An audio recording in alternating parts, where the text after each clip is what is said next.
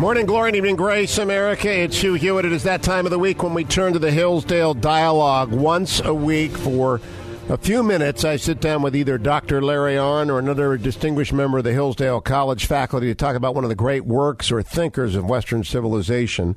Last week at this time, we opened the book on Aristotle, and we didn't go very far, but we went far enough to bait the hook, I believe, for you to come back to find out what is this ethics of which we speak. Dr. Larry Arnn is joining me again this week. For all the previous Hillsdale dialogues, you go to hillsdale.edu, or you can find the link at hughhewitt.com, or you can go directly to hughforhillsdale.com. They're all there, beginning with our study of the Iliad at the beginning of the year, and we are now in Aristotle's Ethics. So, Dr. Arnn, to remind those who were not here last week, we've come upon one big thing thus far. The good and being are convertible terms. That's right. They mean the same thing. And by the way, we shouldn't apologize to our listeners that we didn't get very far because in my first graduate seminar on Aristotle with Professor Jaffa, we never got out of book one. Oh! and he was not the least bit sorry about that. Now, I routinely teach it and get all the way to book 10 because students today are more spoiled than I was. But uh, but and book 10 is great and it's very good to get there. But you could talk all day about any one of these main features of Aristotle, and they are extremely revealing. And also, I chastise you, Hugh, for not understanding the greatness of Aristotle and wanting to get on to Plutarch too fast. I do. I do want to get to Plutarch, and that is because then we can go backwards again. But let me begin by asking you the, the question which I've asked before, but people may not have heard it. As I prepared for this, I read the translation by W.D. Ross, and then I got a translation by J.A. Smith so I could compare them, especially as we entered into the first book of the Ethics to see how they were reporting it. What do you recommend to people who want to follow along this week, next, and thereafter in the conversation about the ethics? Well, uh, there are two. My favorite is by Joe Sachs, S A C H S, who taught at St. John's for a long time. And his translation is beautiful, and I use that word advisedly because um, that's a big word in Aristotle, and we'll define it. But also, Bartlett and Collins last year came out with a translation that's excellent. And so those two are the two. Either one of those two are, are, are the ones to get. Both of them have a great apparatus of glossary and footnotes and excellent explanatory introductions. Now, I'm curious a long, long, long time ago when you were a graduate student, ancient of days, what did Professor Jaffa use for his translation? Ostwald. Okay. Yeah. Now he's still around. He's good. No, first first paragraph of the ethics. Would you read it out so people understand where we're beginning? Well, okay. The first paragraph of the ethics, which, by the way, in graduate school we spent a month on, and it's what 15 18 lines long starts this way. Every art and every inquiry and likewise every action and choice seems to aim at some good. And hence it has been beautifully said that the good is that at which all things aim. That's sentence 1 and there's a couple things to know about that at the beginning. First of all art inquiry action and choice. There are four greek words that mean those four things, and uh, and they're what, what are they? They are uh, techne. Sorry, I got them written down here. I've forgotten them for the moment, but I have them. Um, come here. They are uh, art, inquiry, so action, and choice. Yeah, and they, you know, well, I, I, I won't tell you the Greek words, but I, I, I will. T- I might tell you in a minute. Techne, methodos, prohairesis, and where's I'm reading my Greek right now, and it's incredibly rusty. Uh, because we're not going to be able to help you out with this. Yeah, yeah, we need somebody else. But uh, but but here it's um, that describes every voluntary human action. Everything, those four words describe everything a human being can do voluntarily. And Aristotle says that everything we do voluntarily seems to aim at some good and hence it has been beautifully said. The word the word good is agathos, and the word beautiful is kalon, and beautiful is a, is is the highest form of the good. And so this statement that everything seems to aim at some good, uh, the statement that the good is that at which all things aim, Aristotle calls a beautiful statement.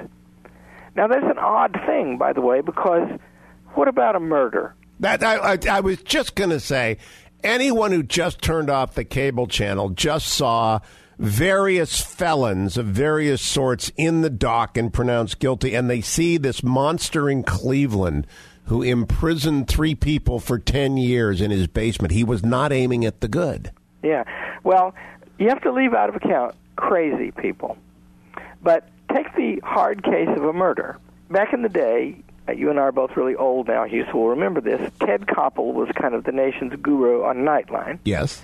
And one time he went into a Texas maximum security prison, and he spent several nights talking to the inmates. And it was very interesting the way he, they talked. And this, by the way, is also an argument that's at the beginning of Mere Christianity by C.S. Lewis. Uh, none of them said, I did it, and I know it was wrong, but I like it, right? You didn't get that from anybody. They all said, I didn't do it, or else they said, I was provoked, or else they said, I did it and it was a mistake, but some but other people did worse and they're not being punished as bad. They all said that. I started keep I started taking notes after about the third third guy, and it went on for four or five nights. There were many guys, right? Every one of them made a claim about justice. You see? Or else they all, and the few who didn't make that claim, admitted that they were in the wrong. Hmm. But that was rare. And then the ones who were in the wrong, they had to make an explanation. I was a fool. I was impulsive. I was drunk. I was under the influence of some drug or something. You see? In other words, they live in a moral universe, just like us. Everybody does.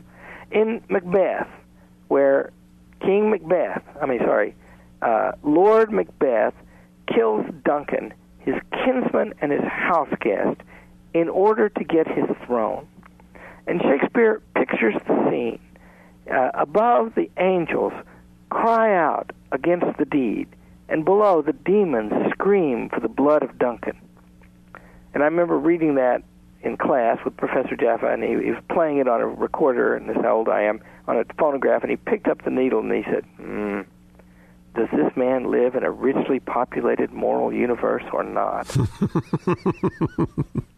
if you think back to the definition of the good that we made, the good and being are convertible terms, of course it makes sense that we long for the good because it is our apprehension of the good that permits the faculty of human speech. And of course, if you say to a little child, carve one of these or paint one of these, they'll try to make it like the one of these. And they'll say, is it a good one? You see? So Aristotle's point is we speak of the good, else we could not speak, and we aim for the good in all that we do, unless we are simply insane which is rare. But but I, will press you on this. But but people are saying, but that's just not true. I, I got I got stolen from today. I got hit over the head by a mugger. Uh, my best friend ran off with my girl. Uh, but you know, I, I I got sent a bill that I didn't deserve. Those people weren't aiming for the good. How could anyone be that silly? Well, first of all, all of those people, you know, they, they, they certainly aimed and obviously aimed for one good. They wanted the property or the girl, right? A good. I once had an argument with a very ang- very ter- when I before I came to Hillsdale. This really arrogant young man, really great. I'm not going to say his name, but I remember it like yesterday. And he was saying there isn't any such thing as good. And one day I interrupted him. I said, uh, "You know, just like you just said, Hugh, you're just like that boy." and and uh, he said to me, he said, uh, I, as he was talking once, he was kind of ranting at me a little bit. And I looked at him, and you know, there was this very pretty girl he was sitting next to, and half the time they were holding hands. And I said, uh, "Is that your girlfriend?" And he said, "What?" I said, "Sorry to interrupt you, but I said I just wonder, is that your girlfriend?" And he said, "Yeah." I said, "Nice, isn't she?" He said, "Yeah." I said, "What if I sleep with her?" And he said, "What?" I said, "Well, you know, I mean, I'm the teacher. Maybe I could parlay something here. What do you think? Is it okay?" and he said my girlfriend. And I said, Well, she's nice, isn't she? You say so. He said, You can't do that. I said, Why not? I mean, according to you, right? According to the ethics of you. His, his last name was actually Jones. I won't say the rest of it. It's distinctive, the rest of it. I said, Mr. Jones, I said, Isn't that okay? Right? Well, he didn't think so, but she was good. So you need something, right? You want something, and isn't it true how artful we are at inventing reasons why it's okay? And that means we need those reasons because the odd thing about human beings, see, is that everything we do. Okay, I'll finish that when the music stops. I love that he is now radio savvy. We'll be right yeah. back, America. Dr. Larry Arnn, president of Hillsdale College, talking about ethics. He's right. We're on the first sentence, the very first sentence after one segment. Don't go anywhere. It's the Hugh Hewitt Show.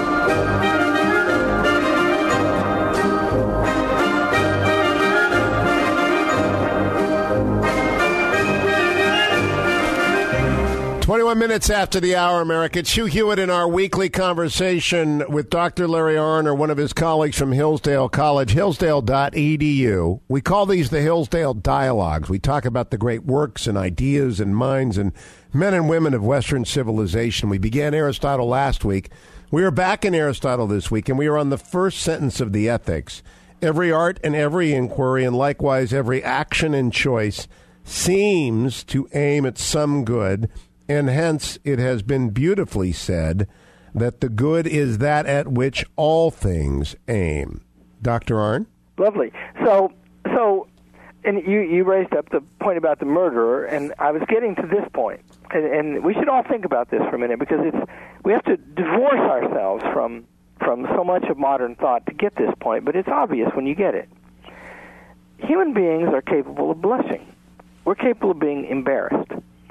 And that means that what we do, not just what we decide to do, but what we actually do, is not really dispositive of what we think about it. So we can make the huge commitment of doing something, even something very difficult, even something dangerous, even something harmful to others, maybe, but we blush about it. And that means something stands outside us and our actions that judges us, and we are aware of that thing. And that's why relativists, which are a dime a dozen in the academic world today, are all all get up in a high state of dudgeon if you mess with them in any way. But I have my rights, they will say, right? I get to preach my relativism and craziness to the young all day long. I've got a right to do it. You see? And that that means that we humans are tied to the good and it judges us even when we do wrong. It may not stop us, and that's, by the way, the reason why we must labor to develop ethical characters is that we know the good or have awareness of it, but we have interest and needs too, and they and we can give in to those. Even Aristotle writes in this great book, The Ethics, to the place where we destroy our characters. So, are you, are you saying that by definition, the tyrannical, and you referenced Hitler in an earlier part of this conversation, but there are lots of monsters through history, that they have all become insane? No, they, what they become is vicious. And you have to understand about Aristotle. We can zoom around in the book a little bit, but we have to keep coming back. I think we're going to talk about this book for I don't know how many times, but because it, it, it'll repay it, I promise. But it, here's the here's what happens to people. We do things, and we have a conscience about them tied to our perception of the good. Remember that sentence: the good and being are convertible terms. That fact is, and our perception of it is what enables us to talk. So, how do you form your life? The word ethics, um, uh, we translate today the, the big term ethics. We often translate it as character. And that comes from a different Greek word, which means to etch or engrave. And here's what Aristotle describes about the human types. And this book, by the way, is a training manual, The Ethics. Everybody should read it and try to make themselves better. Because here's what he says he says that there are really four kinds of people. There are vicious people, and that is, they have done so many bad acts. They have made a thousand choices and then a thousand more until it's ingrained in them that they cannot stop themselves from doing evil. That's very rare, he says. Then there are incontinent people. And you know, we, that, that doesn't mean adult diapers. That means, but it means something connected to that. It means people who see the good, but they lack the strength and discipline to do it. Then the third kind is continent people. People who are drawn to the bad, but they control themselves. And then finally, there are virtuous people. And those are rare too, really virtuous. But what those are, are people who've made a thousand choices and a thousand more and a thousand more over and over again, doing the right thing for the right reason and thinking it through so that both their their their thoughts and their desires come into harmony with good action and those people are not really much tempted anymore. You know, there is an echo in that of the seed sower parable in the Gospels of the various people who who respond to the gospel message, but it's not quite a perfect parallel. But but the categories are there. Now, these vicious people are rare. How rare are they? Well, it's not common. You know, think of your own life, by the way, because Aristotle, Aristotle's one of one important part of Aristotle's method is he's always inviting you to think about the things that you see. And what do you see, by the way? Who do you know? And isn't it really rare for you to know somebody who's simply bad? Now Hitler was bad. He was dang bad. You know, he needed killing and he got it. And and he killed very many people. And he was so bad that shot his wife and then himself, but the last recorded sentiments from him are about how bad the German people were, whom he had caused terrible misery for. It took a lifetime for him to make himself so bad. And you know, we even have a record if you read Ian Kershaw's biography of him. In, in before the First World War, uh, uh, almost until it started, Hitler was a street bum who lived cold and used to rant his speeches against the Jews over outdoor fires, right? This is a very bad soul with an enormous will that trained himself in the evils that he committed. Lord, in the bunker, Goebbels and his wife poisoned their children, then he shot the wife, and then he shot himself. Terrible people, right? Right. Really vicious people. Not common murderers, multiple murderers, people like that. So they may be insane. They may have just simply lost their, their reason, or they may have given in so many times, over and over again, that they stunt their ability to do any other.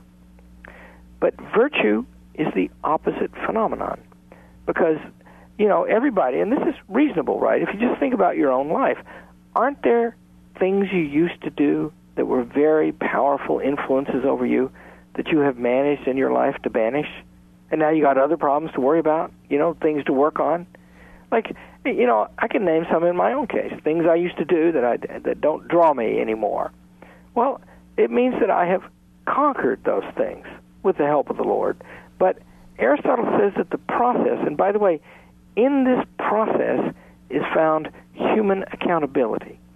He says that you can, in the beginning, by the way, because the ethics is written in a certain way. It's written at each stage for the person who knows this much, and he changes as he goes as you learn more.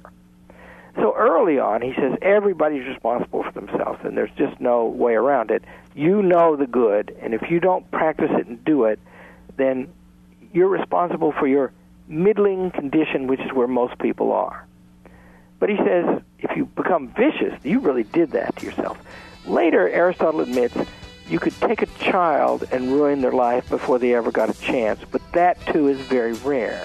When we come back, we're going to find out whether Aristotle believes there are as many truly virtuous people as there are vicious people. Don't go anywhere, America. It's the Hugh Hewitt Show.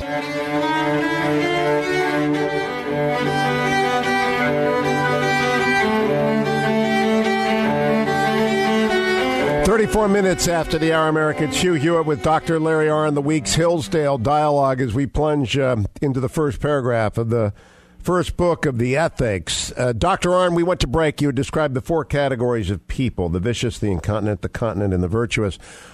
Does Aristotle believe that the, the first and the last category are roughly numerically equal among people? He doesn't say that, but he, he, he depicts them both as uncommon. More common is continent people you know, you and me, Hugh. and uh, and you know most of us. Um, but uh, I want to I want to. There's one other thing in the first paragraph we have to establish, Please. and we'll be done with it, and then we can zoom around better. Because remember, the first argument in the first paragraph is that everything aims to the good. Right. The second is an argument about hierarchy.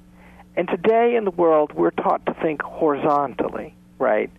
If, if you ask young people, to use my example again of what I do for a living, uh, unless they're uh, uniformed officers in Hillsdale College, I say, unless they've started their education seriously, if you ask them what's important, they always they, they always think about themselves first, right? They always think, you know, what's important to me, you know, and I have to realize my own dream, and I have to study what's important to me, and all that, right? But Aristotle explains, using the example of a bridle, that in fact every artifact we see around us points to a hierarchy that reaches up to heaven.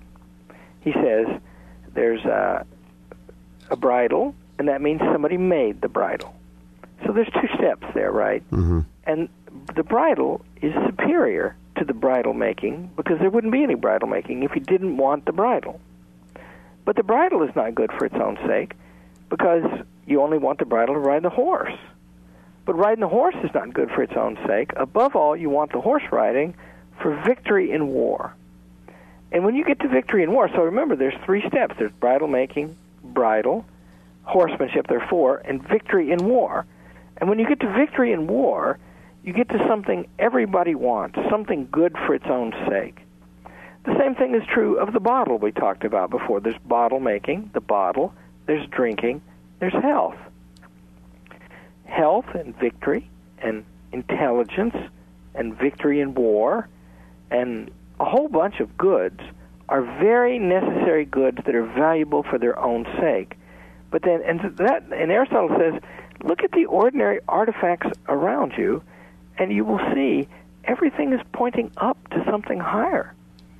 And that's a great way to look at the world, because when you get up to that very elevated level where things are good for their own sake, and then ask yourself this question if you had all of them, would it be enough?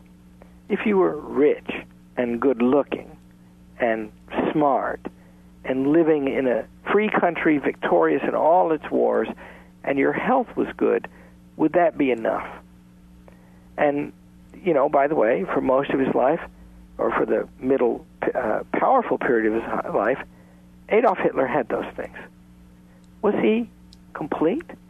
Or is there something you would have to add to those very elevating goods to make your life complete?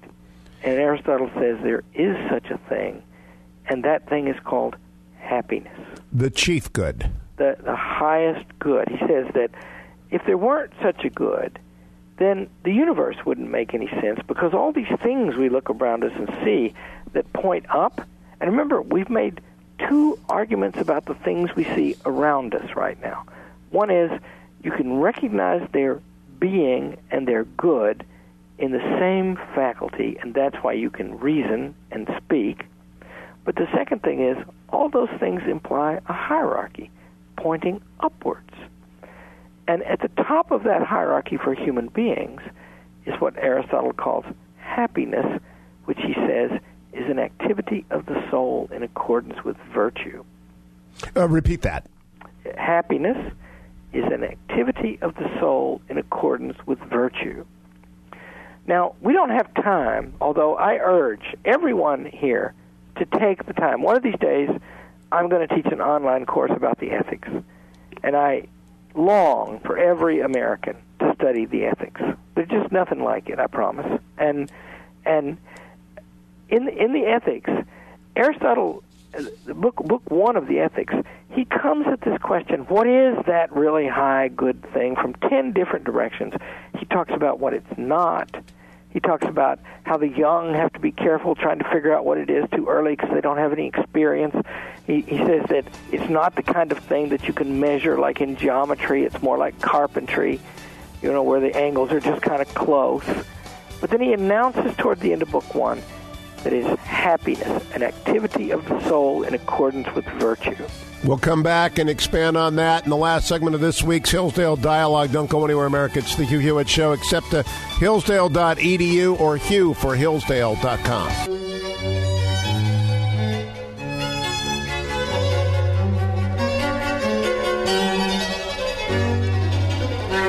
44 minutes after the hour, America. Hugh here with Dr. Larry Arnn, our second week in Aristotle, and there may be many, many more. Uh, the Ethics is the book about which we have begun.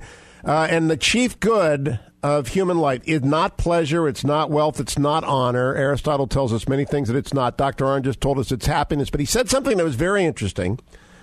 If you could have it your way, you would have every American study the ethics. Now, why is that?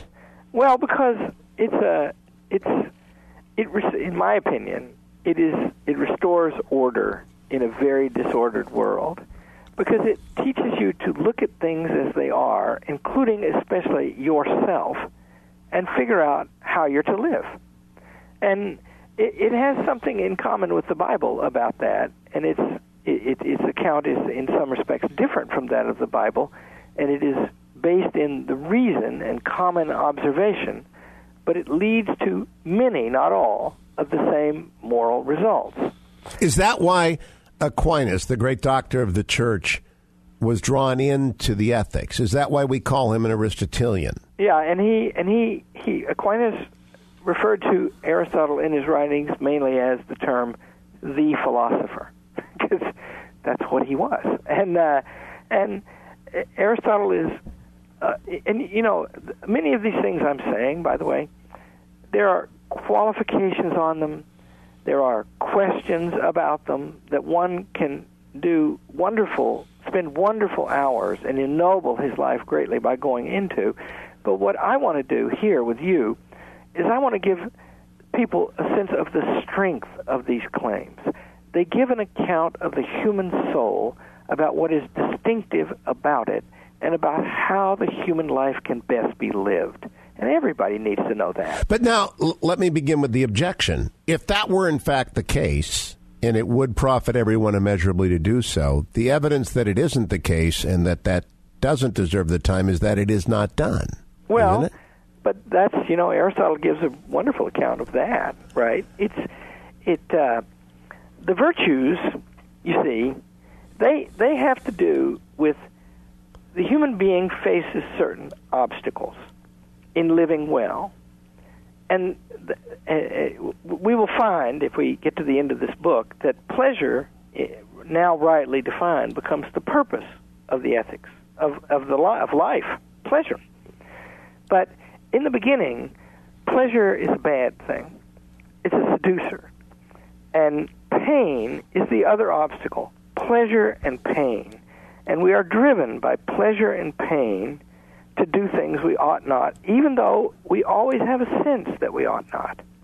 And so the ethics is not like reading, you know, um, Tom Clancy. There's a little more to it than that. And I, you know, I happen to like Tom Clancy, and uh, I read it when I don't have enough strength to read the ethics.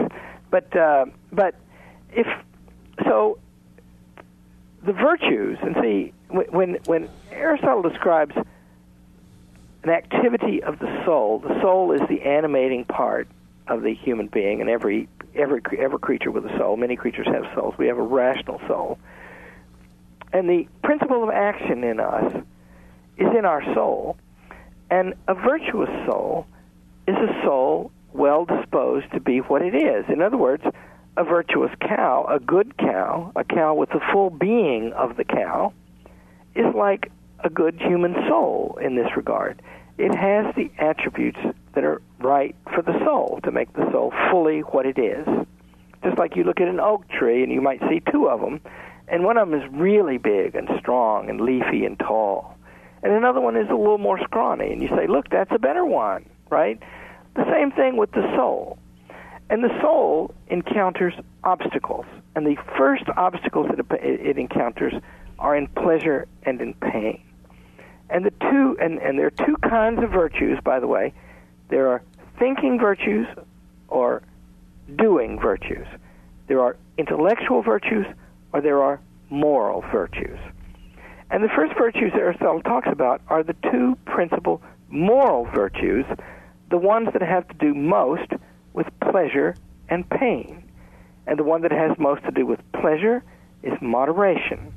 And the one that has to, most to do with pain or danger is courage. And that's why when we make from the classics a list of the cardinal virtues, moderation or temperance is always included, and courage is always included, although there are many other virtues listed in the ethics. Those are the two prime moral virtues. Moderation and courage. When we come back next week and we go deeper into the first chapter of the ethics, we'll pick up on those other ones. But I want to I want to conclude in our two minutes. Can we draw a lesson from the fact that the ethics used to be widely read and understood among educated people and routinely a part of the curriculum, and it is not today? Of course, we can. And what is Terrible that? fact? And and that's because today we think, you know, for, first of all, it it has to do with a turn in modern philosophy. We should stop thinking about what the best is or what the right is, and we should start thinking about how we get what we want, the most comfortable, the most powerful, the most at ease. Machiavelli, right? But then that has decayed Machiavelli into a kind of nihilism today, in which, oddly enough, we're extremely confident about all these subjects today. We know what the good is. The good is whatever we say it is. And that means that we discard this effort to give an account of ourselves and to develop our characters into as as the expression of a soul well ordered and happy. So, if people gave an account of themselves, if they knew how to even begin it, what Catholics would call the examination of conscience and what Aristotelians would call walking through the ethics, they would be better people generally, and the country would be better off, certainly. That's yeah, sure, of course, because you know you have to tell you know young people. You know, my my eldest daughter, now a college professor teaching Aristotle. When she was a young girl, she would sometimes cry and kick her legs and say, "Why can't you let me be happy?" And I would say, You're too young to be happy. First, you have to learn how to be good. and that's what we're doing, right? That's right. That's right. Dr. Larry Arnn, as always, a great pleasure. The Hillsdale Dialogues continue next week, and we're going to get to the second paragraph of the ethics and beyond. We promise it. All of the Hillsdale Dialogues are available at hillsdale.edu, as are all of the other online offerings of the Marvelous Institution. Or you can go straight to hughforhillsdale.com, and there's a link at hughhewitt.com. Stay tuned.